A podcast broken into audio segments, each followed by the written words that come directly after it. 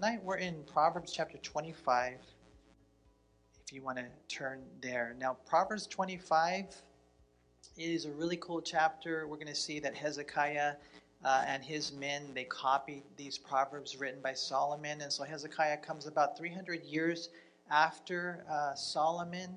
And so more than likely they found some of these writings and they gathered them together and uh, they made some nice fresh copies. And so, you know, one of the things that I, I want to encourage you guys in, I'm so blessed that you're here. Uh, I'm so blessed for those of you who are watching, whether it's live stream or maybe an archive study, that, that I was thinking how huge this is. Because, for example, in the Proverbs, it talks a lot about us uh, and the words that we use. And so if we could tame our tongue, what a different life that is. If it prevents someone from saying something they should have never said, what a different life that is.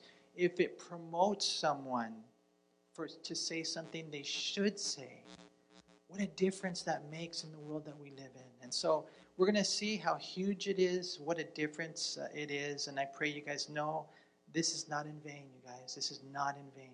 Coming, gathering together, studying God's word is life-changing, okay? So look what we read here in verse one of Proverbs twenty-five.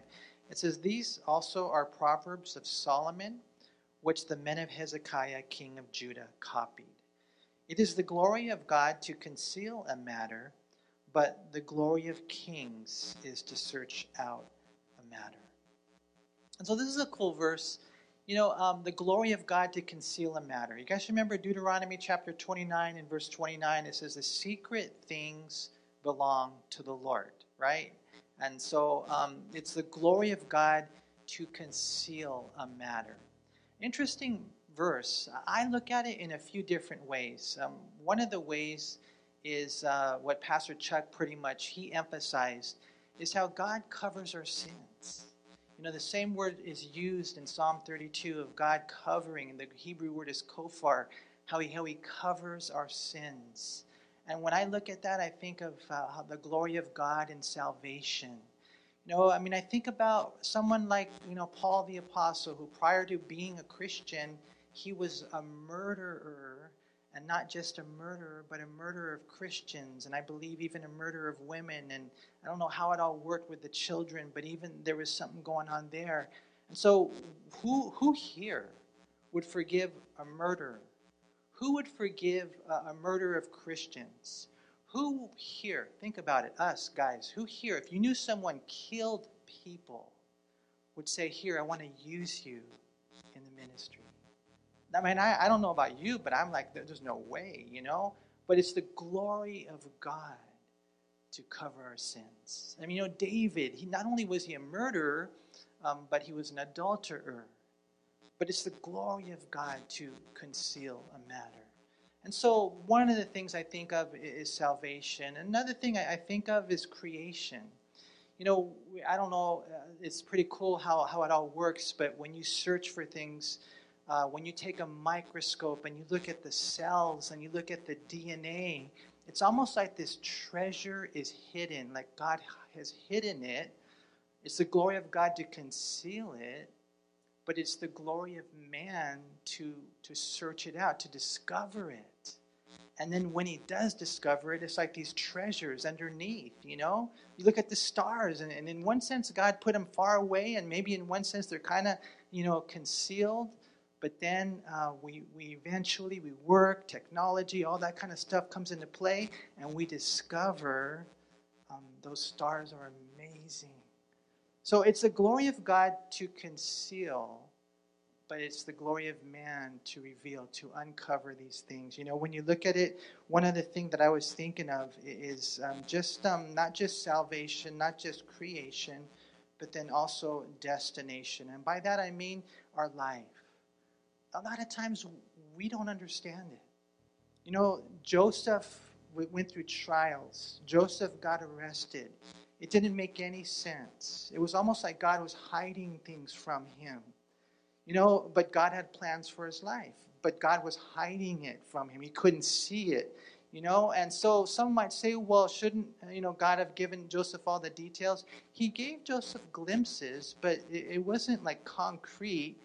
And, and so why didn't God just tell Joseph from the very beginning, straight out in plain language, one day you're going to be the second most powerful man in the world, and the reason you're going through these trials is because I will use you to save the people?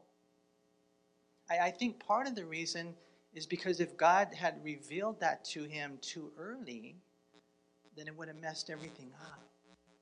So the secret things, we want all the information now, and we want to know why I'm going through this, and you know we want all the answers and all that type of understanding, but but it's the glory of God to conceal a matter, but it's the glory of kings to search out a matter. And there's a lot of different applications, whether it be you know, you finding out who committed the crime. I mean, we have our end, and it's just so amazing how God has his, how he can keep a secret. So um, verse three, it says, as the heavens for height and the earth for depth, so the heart of kings is unsearchable. And and you think about how high the, the heavens are. You guys know, right? We know now how huge the galaxies are, and, and the depth of the earth. And the N L T says, and uh, so no one really goes knows what's go, going on in the king's mind.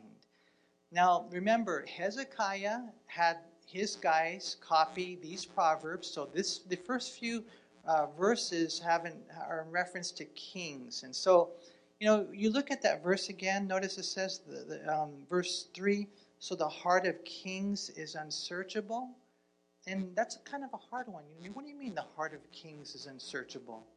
And and from a human perspective, maybe what he's saying is that you just have no idea what these kings are going through, what these rulers are going through, the heavy burden of responsibility that they bear as a king, as a leader, all the thoughts, all the input, all the output, all the decisions, all that's going on. And so there is that aspect to it. And so as a leader, Uh, hopefully the citizens would understand and, and pray for their leaders. But but it's also, when I look at this primarily, to me, it has to do with the King of Kings. You know, one person said this, the Proverbs is affirming a simple fact that the king's plans and decisions are beyond the comprehension of the people. While the king would make many things clear to the people, there are other things that are above or too deep for them to understand. And and I know this for sure, that this is definitely the way it is with the Lord. His heart, as the King of Kings, is unsearchable. You know, we'll, we'll never be able to understand. Verse four, it says, take away the dross from silver, and it will go to the silversmith for jewelry. And take away the draw, the wicked from before the king, and his throne will be established in righteousness. Now, you guys have the option. If you want to, you can disconnect the verses. Some people do, and they take verse four as simply saying that, you know, when when you purify the, the vessel, and it becomes usable. You know, that's kind of what some people will see. Verse four, take away the dross from the silver. You know, the Bible talks about how if we cleanse ourselves, then we become usable in the master's hands. And so there are some who like to isolate that verse and say, hey, if you want to be usable, if you want to be a vessel, if you want to shine like silver and let the Lord pour into you so you can pour into others, then you need to, you know, take away the dross. How do you take away the dross? You turn up the heat. And, and that's something that's very difficult for us. You know, for us, a lot of us here are going through trials. And, you know, I, I, I know it's so hard, but God's working. You know, James, I mean, uh, Job, I talked about that. He says, I'm going to go through these fires, and but when I come out, I'm going to come out as, as, as pure gold. And so there's something there uh, about that. But I think when you take it in context, the verses need to be connected. You take away the, the dross, and then verse five, you take away the wicked from before the king, and his throne will be established in righteousness. You know, it's been said, evil harbored is even more unsettling than an evil exposed. You know, and, you know, when you think about the wicked and you think about these things, I mean, this is a principle that's true nationally. It's true maybe even a co- in a company. It's true even in ministry, that it's wise periodically to weed out the wicked, and then the different entities will find stability. You know, when Solomon first became king, that's what he had to do. You guys might remember, uh, his dad gave him counsel, and, you know, he kind of looked around and saw what was going on, and he had to weed out individuals like Joab and Shimei. And then when Adonijah, you know, stepped up and tried to take the, the girl, um, Solomon got rid of him. And then eventually even Abiathar, one of the priests, had to be exiled. And, and as we go through life, a lot of times, you know, there are things that need to be weeded out. Sometimes even relationships, sometimes even friendships, so that the throne of your heart would be established. And so may God give us wisdom. I, I pray He would surround you with, with people who give you good counsel. I pray that just in case there's anyone out there, you know, for us as Christians, I try not to tell people, hey, you know, don't have any non-believing friends, because, you know, we have to be a light to people, definitely. And so I, we don't have that extreme. But there is another extreme where there's just bad influences, and it could be in many different forms.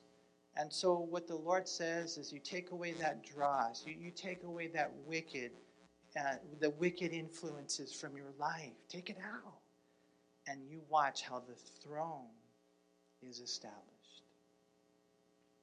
Verse uh, six, it says, do not exalt yourself in the presence of the king, and do not stand in the place of the great.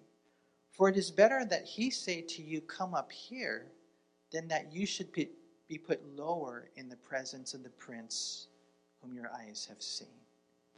And so this is a principle that we see oftentimes in the Bible.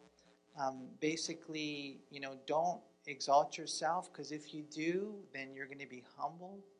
Um, but if you humble yourself, then we're going to be exalted by God. And, you know, it's kind of cool, because some people will put themselves in that spot, you know, that top spot. They, they kind of put themselves, they push their, they jockey for position, you know, and sometimes it works, whether it be at, at your job or whatever, even in the ministry sometimes.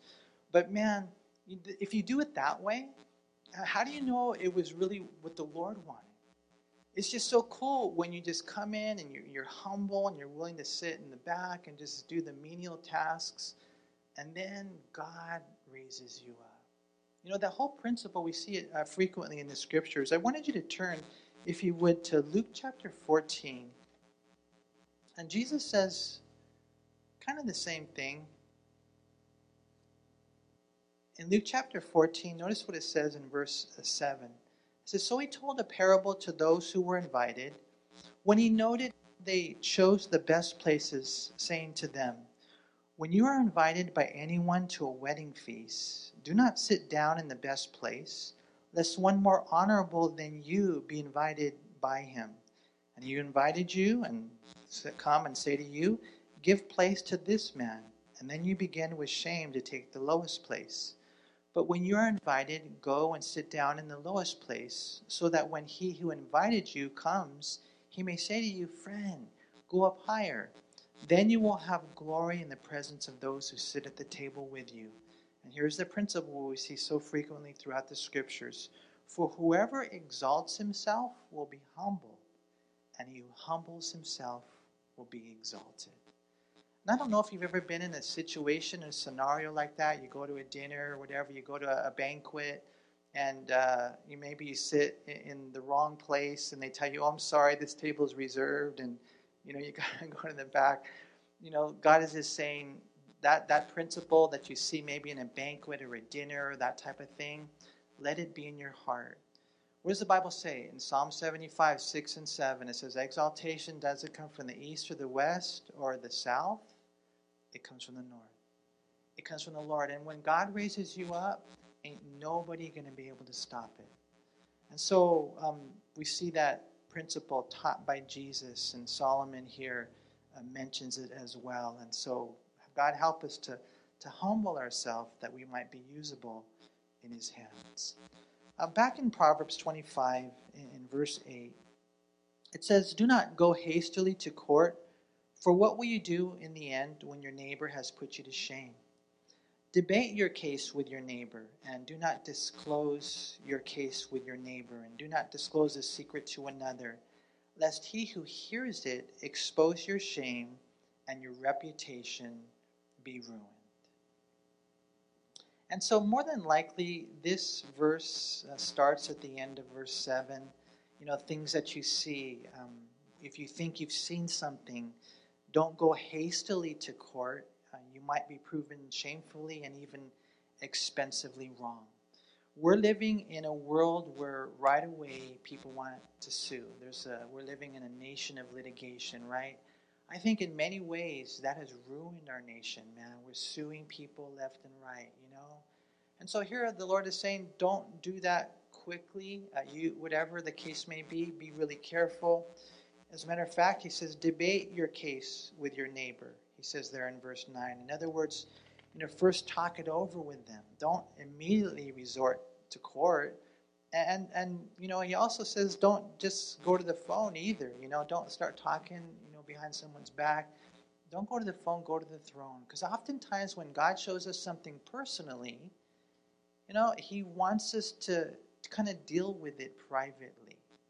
One person said this, to run to the law or to the neighbors is usually to run away from the duty of personal relationship. And so I, I don't know if that'll ever make a difference in your life. You know, one day God says, hey, I don't want you to get the, the judges involved or the courts involved or the brothers involved or the neighbors involved. I just want you to go to that person. And that's exactly what Jesus talked about. Watch, if you turn to Matthew chapter eighteen.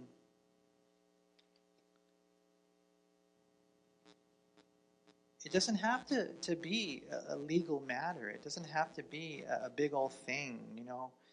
It, maybe it's more effective if it's something that you can take care of. Look what it says in Matthew eighteen in verse fifteen. It says, moreover, if your brother sins against you, go and sue him. No, I'm just joking. It doesn't say that. If your brother sins against you, go and tell him his fault between you and him alone.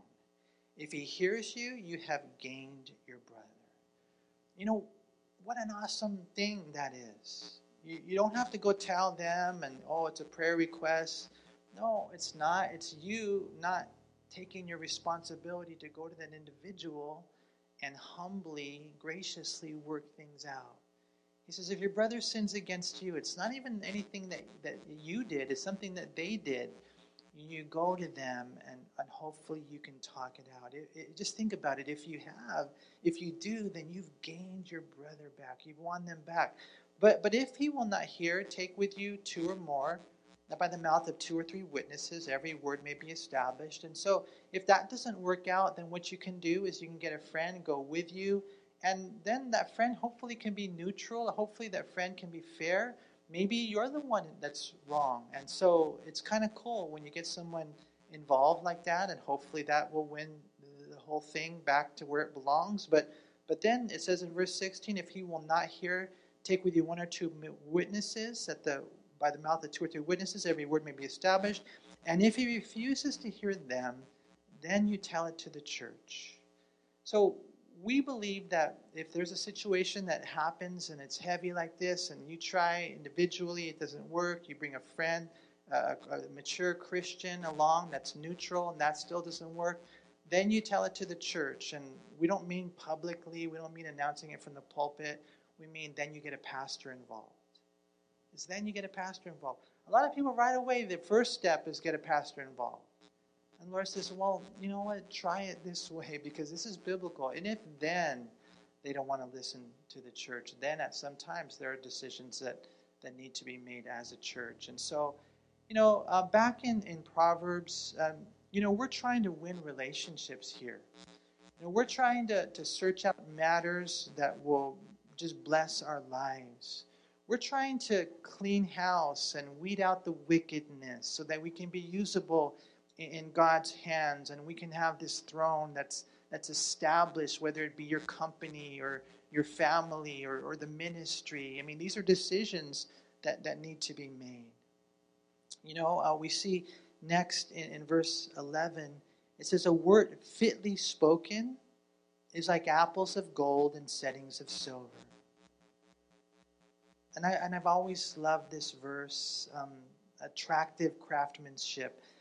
A word fitly spoken. And like I was telling you guys, man, if, if this proverb can can can help anyone, prohibit them from saying they shouldn't say, or promote them to say something they should say, that will build someone up and make a difference in their life, I tell you what, it is worth it.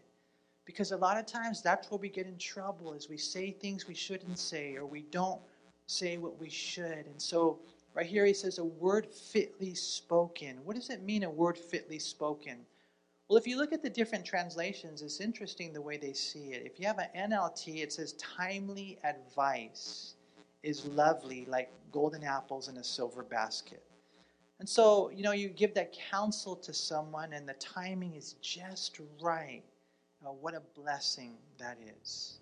If you have a N I V, it says this, like apples of gold in settings of silver, is a ruling rightly given. And so the first has to do with counsel that you give at just the right time. And a lot of us are on the phone. A lot of us are talking to people and they're, we're, we're, we're, you know, we're, we're actually praying with them.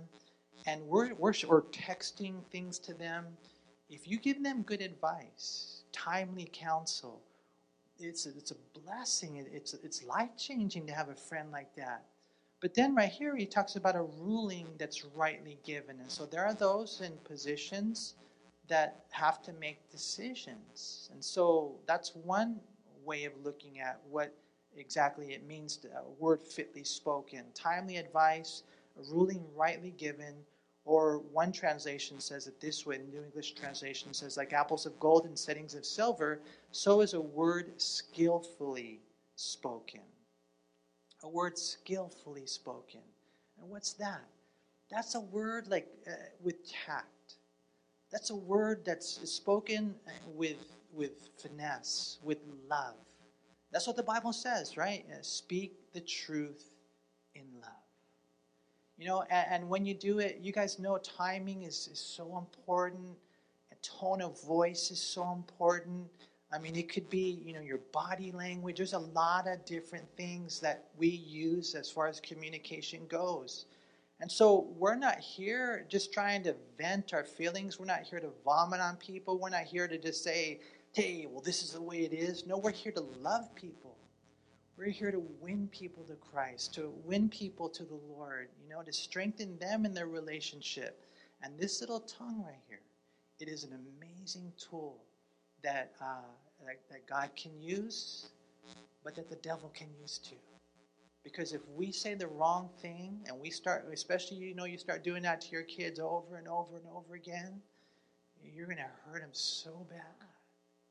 You know, so we're going to talk more about that.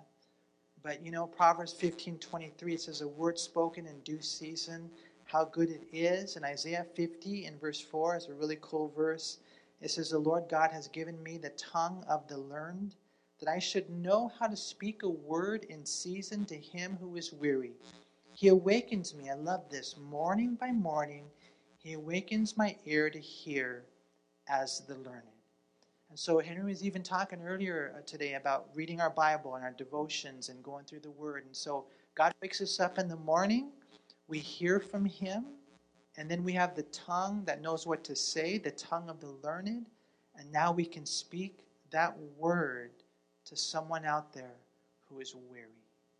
And so you guys, it's really cool when you see how this works. Uh, it probably related to verse twelve. Notice what it says in verse twelve, like an earring of gold and an ornament of fine gold is a wise rebuker to an obedient ear. I don't know about these wise rebuker people, huh? Man, a wise rebuker. Um, and I think it probably goes hand in hand with what we just said. You know, there are times that we have to, you know, bring people uh, to an awareness. Maybe there's a blind spot in their life. There are times that the N L T uses the word valid criticism. You know, and it's kind of cool when you're a wise rebuker. Of course, we need to be a wise receiver as well. But when the Lord begins to use people like that to help us, it's a common principle in the Proverbs. And I believe that it's one of the keys of wisdom in life. You know, uh, sometimes you see something, and not that we're the standard, you know, because we're not. We have to really make sure that we're careful in judging people. But um, sometimes you see something that, you know, that if you would be able to say it the right way, you could really help someone. You could really make a difference. And so right here, when we're reading, we're reading about the, the wise rebuker, to us, to me, I'm like, Lord, help me to have that kind of heart. You know, a, a wise rebuker, this is, again, an earring of gold, an ornament of fine gold, is a wise rebuker to an obedient ear. You know, every once in a while, man, I'll, I'll, uh, I'll, I guess, humble myself. And, you know, someone will point out something that I did wrong. And I, I just say, and I love it. Every once in a while I get victory, and it just kind of comes out. I'm all, man, you're right. You know, you're right. Have you guys ever said that to someone? When they pointed out something you did wrong, and, you know, it's just so cool. As the Lord begins to wear you down, He begins to just give you that heart that's open to correction, you know. Proverbs fifteen thirty-one, it says, the ear that hears the rebukes of life will abide among the wise. And so, you guys, let's get good at this. Let's get good at uh, rebuking with love and as God would lead, and prayerfully by the Holy Spirit. But let's also get good at, at receiving those rebukes. Uh, what what's the difference, if you think about it, between Saul and David? Saul and David. Um, some would say that David's sins were even worse than Saul's sins. And I don't know exactly how that works. I think that we can't, got to be careful when we start comparing like that. But Saul, uh, he didn't listen to the rebukes. Saul, he didn't repent. You know, when people pointed out things, Samuel pointed out things, Saul never really got right. Even David was pointing out things. Saul, you know, gave lip service, but he never really listened to those rebukes. But, but you know, I was thinking about this whole situation right here. You guys remember when David fell into sin, uh, it took a while, but eventually Nathan came to him. It was in the right time, and remember, it was the parable, huh? That he shared about the sheep and all that, and it was just, it was wise. And David, David listened, and David recovered, and David today is known as a man after God's own heart because he listened to the rebuke. You know, I was thinking even of the Pharisees and how Jesus, you know, rebuked them in Matthew chapter twenty-three, and He rebuked them actually many times, you know, in the in the Gospels, but they just would not listen to the Lord. Now, of course, the Lord is a wise rebuker, right? I mean, He's God.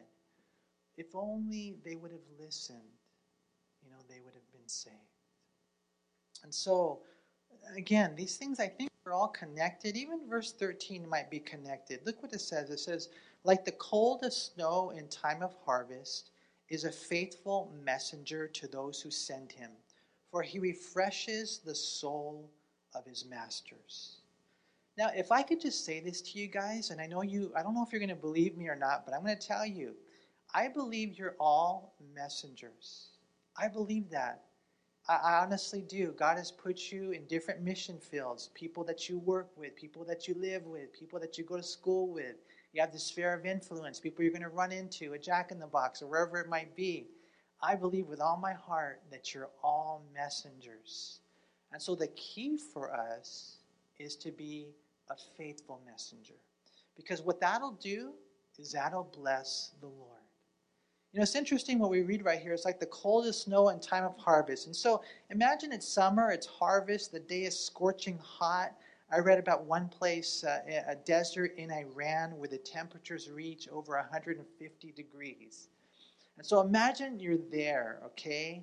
And then imagine you're sweating, you're, you're scorching, and then it begins to snow. What a blessing. How refreshing would be when that takes place. And what we find is that's how it is with the Lord, you guys. You know, the Lord, He loves you. Jesus Christ died for you, man, and He's the messenger. And He comes and He gives that salvation message to us. And it's so cool that when we would just be obedient to just share the things that He wants us to share. You know, what we find here is that even God is blessed with a faithful messenger. You know, what did you say? What did you tell them when I told you to speak? Did you give them my word? But Lord, they didn't want to hear it. They were more interested in other things. And a lot of times that's the way it is, right? Um, they won't like me if I become, you know, all biblical and sharing those things. And God is just saying, listen, I just want you to be faithful. First Corinthians chapter four and verse two, moreover, it is required in stewards that one be found faithful. You know, we have a, a contrast, if you would. Look at verse six of Proverbs twenty-six. It says, he who sends a message by the hands of a fool cuts off his own feet and drinks violence. And so it's just cool to know that, you know, you send someone with a message and they relayed it just as you would have liked.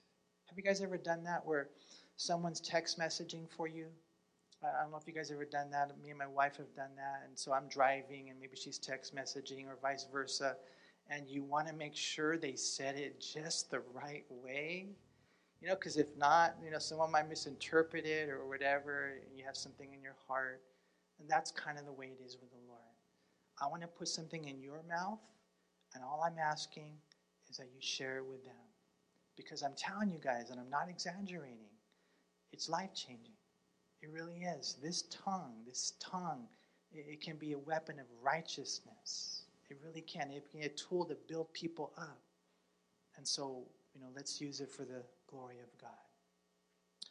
Verse fourteen, it says, whoever falsely boasts of giving is like clouds and wind without rain. And so, um, you know, you guys can see that. You're, you you know, you need the rain, and, you know, the clouds are coming in, and the wind's blowing them in, and you get all so excited. Um, but then nothing happens. You don't get the water that you need. And so the Lord is saying, if you if you boast of, of giving, if you falsely boast of giving, and it, it could be on either end, whether it's you uh, boasting about something you're going to give, or you boasting about something that you said supposedly you, you gave in the past. It's not true. God is saying that's like, man, empty clouds. Man, you thought you had something, and unfortunately it never was delivered. You know, I know for us as Christians, uh, we don't boast anyways. You know, Jesus said, don't let your left hand know what your right hand is doing. But, you know, what we find right here is God is just saying we have to make sure that we follow through with those things. Verse fifteen, it says, by long forbearance a ruler is persuaded, and a gentle tongue breaks a bone. And so one translation puts it this way, patience can persuade a prince, and soft speech can break bones. And so what it is is you're trying here to be an influence for good. You're not manipulating people, but you love your spouse, or you love your parents, or you love your siblings, or your friends, or your children. Um, in this case, even a prince. He's saying even, even if it's a king or a ruler, you can actually help them make the right decisions, go in the right direction through patience and gentleness. Because at the end of the day, isn't that what we want? I know for us as Christians, I just want to please the Lord, and I just want to help people. I really do. Well, how, how can you do it? This right here is kind of cool. Patience and gentleness. You know, a lot of times that's what convinces both princes and paupers and kings and kids. You know, don't allow the enemy to cause you to be hasty and blow your witness. You know, if you're not patient, then, you know, you're going to blow your witness, and then what ends up happening is you can't persuade them. And, and at the same time, the, the gentle tongue right here is pretty interesting. Breaking a bone, the idea of breaking a bone uses the hardest and most firm part of the body in order to contrast to the softness of the tongue. Both are figurative, forming a comparison that a gentle speech can break down even the stiffest opposition. And so, we're, you know, guys, we're learning how to influence. We're learning how to make a difference. You know, it's important for us to have that heart. You know, later on in this proverb, we're going to talk about the importance of self-control. And remember, when we're talking about wisdom, we're talking about the skills of living life. We're not going to be able to do any of this without the power of the Holy Spirit. And that's why it's important, you guys, that we are yielded to Him one hundred percent. Verse sixteen, it says, "Have you found honey? Eat only as much as you need, lest you be filled with it and vomit." Do you like honey? Don't eat too much or it'll make you sick is basically what they're saying. And so, you know, it's kind of funny. We'll talk more about honey later, but have you guys ever done that? Have you guys ever eaten too much and then threw it all up? I think I've told you guys this story, huh? Craig had like sixteen tacos one time, but he held it in. It was really cool. But I'm just joking. Anyways, I remember one time, and I think I've told you guys, I had, you know the big bags of Doritos? The really big ones? I ate the whole thing. I ate the whole thing, and just like the Bible says, I vomited it out. And so it could be an occasional problem for some, or it can also be a major issue. Uh, one of the seven deadly sins is gluttony. Huh? You know, sometimes uh, we uh, we can eat too much, and we have a hard time knowing when enough is enough.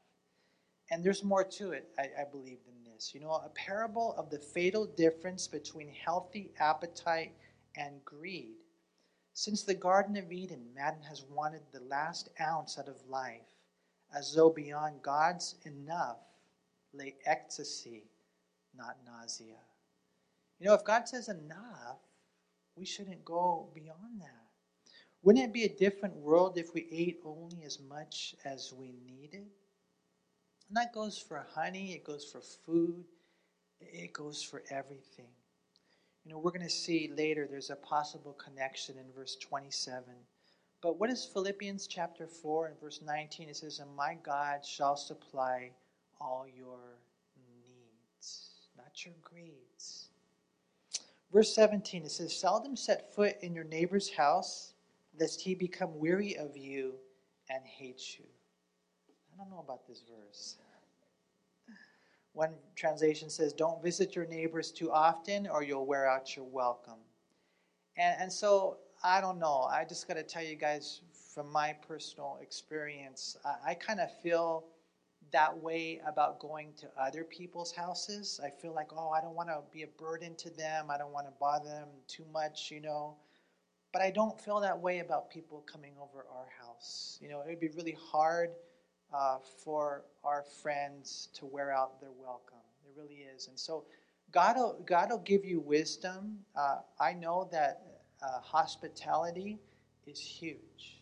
And I know for a lot of you here, you kind of feel the same way, that your doors are always open, huh? Because your heart is open.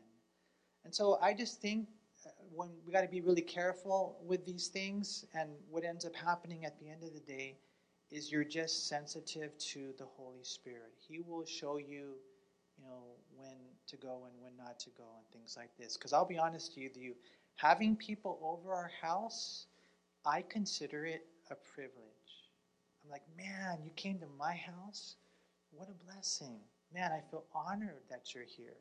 You know, it's kind of cool when they come over and they start opening up your refrigerator and stuff, you know. Then you know you're friends. So um, God will give you wisdom, I believe, if you're crossing lines. Uh, verse eighteen says, "A man who bears false witness against his neighbor is like a club, a sword, and a sharp arrow."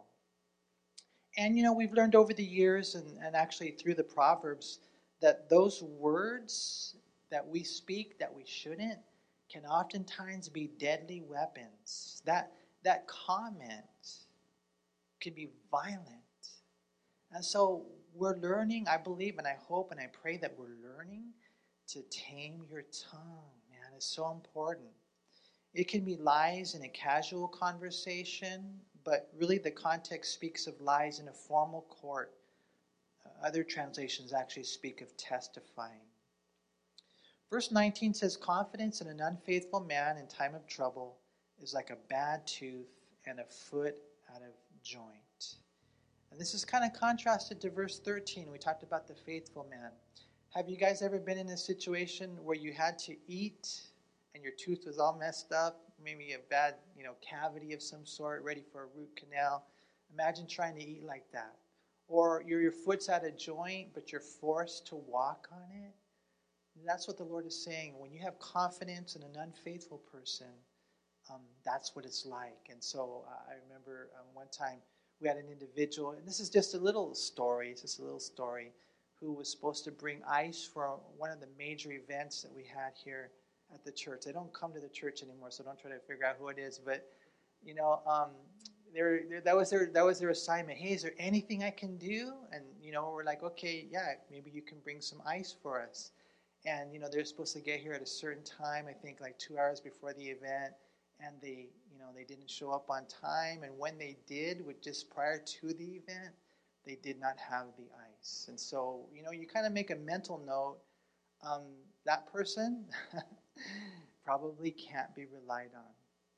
But when you have those people that, you know, they say they're they're going to come, they're going to follow through, they're going to do things, it, it really is a cool thing to have. Uh, next, in, in verse twenty, it says, like one who takes away a garment in cold weather, and like vinegar on soda, is one who sings songs to a heavy heart. And so, again, weird, huh? How someone would take away their jacket when it's cold outside, or, or you know, putting vinegar on soda. You know, you're looking forward to a carbonated drink, but it ends up being flat, and you needed that carbonation to help your stomach that's upset. And basically, what he's saying right here is neither are helpful or good. Uh, back in those days, they didn't have Coca-Cola. Uh, this is most likely a reference to a sodium carbonate that they would uh, get from Egypt that was natural. But when you combined it uh, with vinegar, it neutralized everything. And so, again, all they're saying is that um, it's it's not good, it's not helpful to sing songs. You're like all celebrating the inappropriate songs to a heavy heart. You know, there are songs that if someone's got a heavy heart that would be appropriate, I think, that would be helpful. But, you know, the Lord gives us wisdom, even in those things, how we need to be sensitive. Verse twenty-one, it says, if your enemy is hungry, give him bread to eat, and if he is thirsty, give him water to drink, for so you will heap coals of fire on his head, and the Lord will reward you. And so, you know, Jesus talked about this in the Sermon on the Mount, that if you have an enemy, you know, you, you got to love them, man. It's so important for us as Christians to understand that we don't just love those who love us. We are called to love our enemies, to pray for them, you know. And, and what we find right here is if we do that, he says, then you will heap coals of fire on their head. Now, some people, they get that picture and they're like, I like that. You know, my enemy, I want to get them. You know, I want to throw some fire on their head. And, you know, you when you read the parallel passage in the book of Romans, it seems to say that. But but but really what he's saying right here is very fascinating. Let me read to you what it says in the Amplified Notes. It says, this is not to be understood as a revengeful act intended to embarrass its victim, but just the opposite. The picture is that of the high priest who on the Day of Atonement took, took his censer and filled it with coals of fire from off the altar of burnt offering and then put incense on the coals to create a pleasing, sweet-smelling fragrance. The cloud or smoke of the incense covered the mercy seat and was acceptable to God for atonement. And, and so what's he saying there? He's basically saying that if you love them, you feed them when they're hungry, if you give them drink when they're thirsty, you're actually maybe going to be used by God to bring them to that place of salvation. Think about that. You know, and that's why, you guys, we're different. We're different. I mean, I don't know if you have any enemies. I don't know if, you know, there's someone that you're thinking, They they just, they are against me, dead set against me. I I, I know we all need wisdom and, and how that all works out in our life in a practical sense. It doesn't mean you're going to be best buddies and spend, you know, every day with them. But you have to get with God and you have to ask him, Lord, how do you want me to love them. I believe it begins with prayer, but then the Lord will show you the next step. Verse twenty-three, it says, the north wind brings forth rain and a backbiting tongue, an angry countenance. And so, um, you know, we know that as the wind brings the rain, uh, in Israel it's interesting, uh, the geography was different. So more than likely this is a saying that originated somewhere else. But, but the, the southern winds of Satan, so to speak, through slander and ungodly gossip, they bring forth an aching heart that eventually manifests itself in an angry face. And that's why, you know, I'll be honest with you guys, I've told you many times, man, I, I just hate gossip. I hate talking about people behind their back. I hate saying anything negative about anyone when they're not there. Because I know one day the Bible says that we will give an account for every idle word that we speak. And, you know, somehow, some way, you know, you start talking bad about people, maybe they won't hear it, but you do. And how can you be the same around them when you've been talking bad about them? The enemy has it now, I believe, as ammunition. And so we see it frequently, you guys, in the Proverbs, you know, not to gossip, not to slander, not to, to backbite. In verse twenty-four, it says, it is better to dwell in a corner of a housetop than in a house shared with a contentious woman. And we've seen this a few times also in the Proverbs. Eventually, uh, he says it's better just to be living in the wilderness, on the housetop. Here we have that, that, that aspect, right? And so I could, you know, just try to soften this thing by saying, hey, you know, um, husbands, it's your fault. But it's not always a husband's fault. I mean, I think that there's, you know, sometimes the, the, the woman needs a word. If you're a contentious wife, if you're a contentious woman, then I pray that this Proverbs would speak volumes to you, that you would not always be looking for a fight, that you would not always be looking for something to stir up trouble in the home, because there are some women like that. They're just contentious. And so there is a word uh, to the women. But there's also a word, of course, to the men, because a lot of times women are reactors, and the reason that they're the way they are is because the husbands have neglected them. And not only that, I think part of the reason Solomon says this is because he's telling these young guys who are single, be careful. Be careful who you marry. Uh, let me read what one guy said. Bridges said this, it cannot be but a miserable thing to behold, that yet they are of necessity compelled to live together, which yet cannot be quiet together. But many bring this bitter trouble on themselves. They never seek God's help in their momentous choice. The wife is not asked for from the Lord, and so does not come from him, and so does not bring any of his favors with her. And so Solomon, I don't know about this guy, three hundred wives, seven hundred concubines. I mean, uh, he definitely is an interesting figure, but he does give us advice. And I think it's so cool when things are, are sweet at home, when there's harmony, when there's love, when there's peace. You know, this is a sanctuary here at the church. It's supposed to be a safe place, and so is your home. Let it be that. Verse twenty-five says, as cold water to a weary soul, so is good news from a far country. And um, cold water to a weary soul.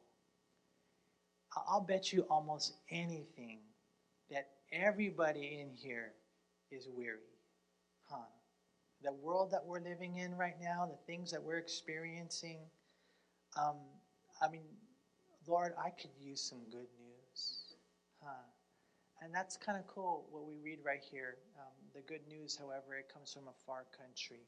Uh, I'll share you guys something that's kind of cool today. We were able to get a, a, some messages, you know, audio messages from Catherine, and she's the one who oversees the orphanage ministry in Cambodia. And so she was sharing some good news, and it was a, just an absolute blessing to hear that. You know, but ultimately, I think when I read this right here, of course it's, you know, re- in reference to that. Some say maybe even in reference to your home that's far away, and maybe you're out there, you know, distant. Um, to me, I think primarily of the gospel. I want you to turn real quick to Hebrews chapter eleven.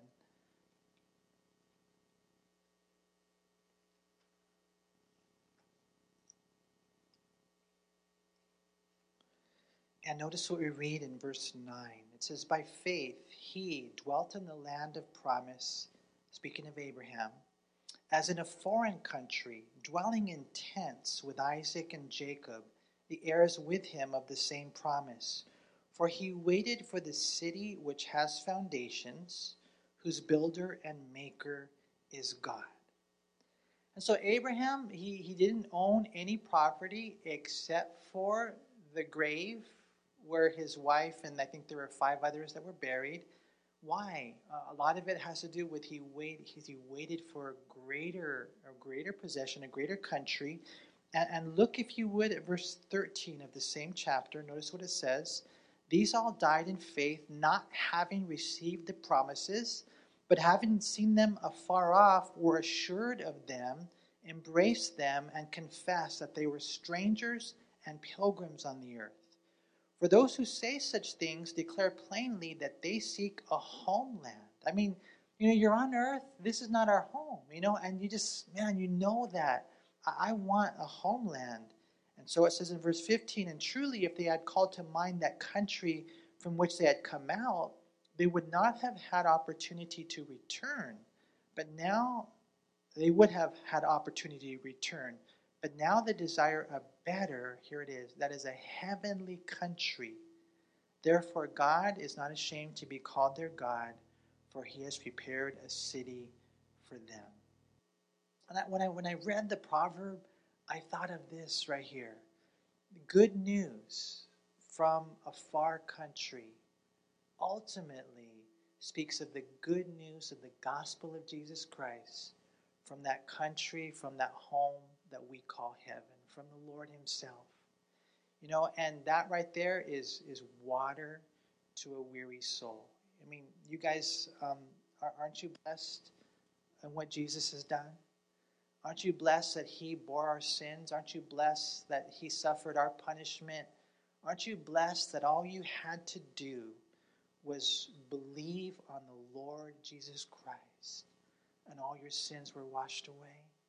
I mean, that, that news that comes from that heavenly country, that good news, it really is water to a weary soul. I don't know what your life is going to be like. I don't know what my life is going to be like. I know we're going to get hit with some heavy, heavy, heavy trials.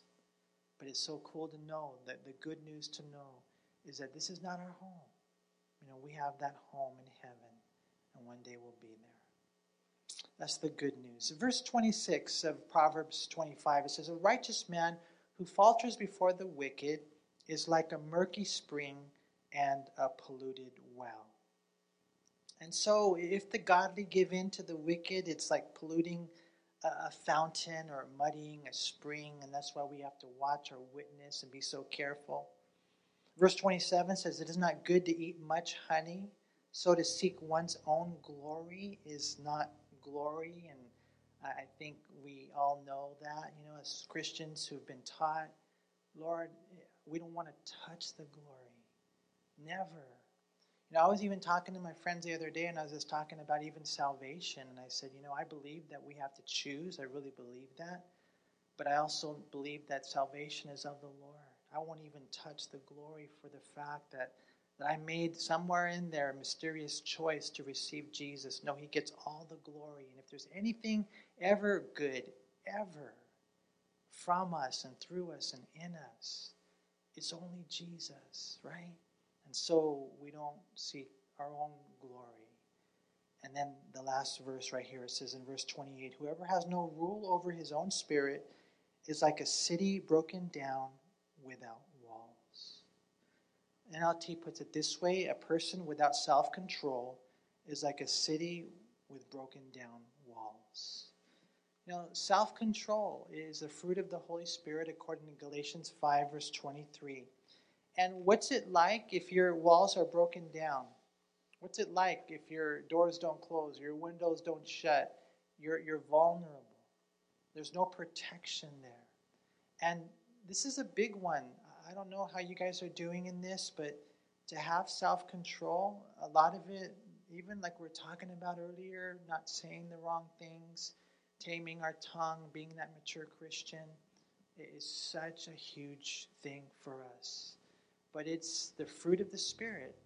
And that's why I'm telling you, day by day, moment by moment, we have to be under the influence of the Holy Spirit. I believe with all my heart, it's kind of interesting how the Bible talks about being filled with the Word and be filled with the Spirit. And I think they go hand in hand.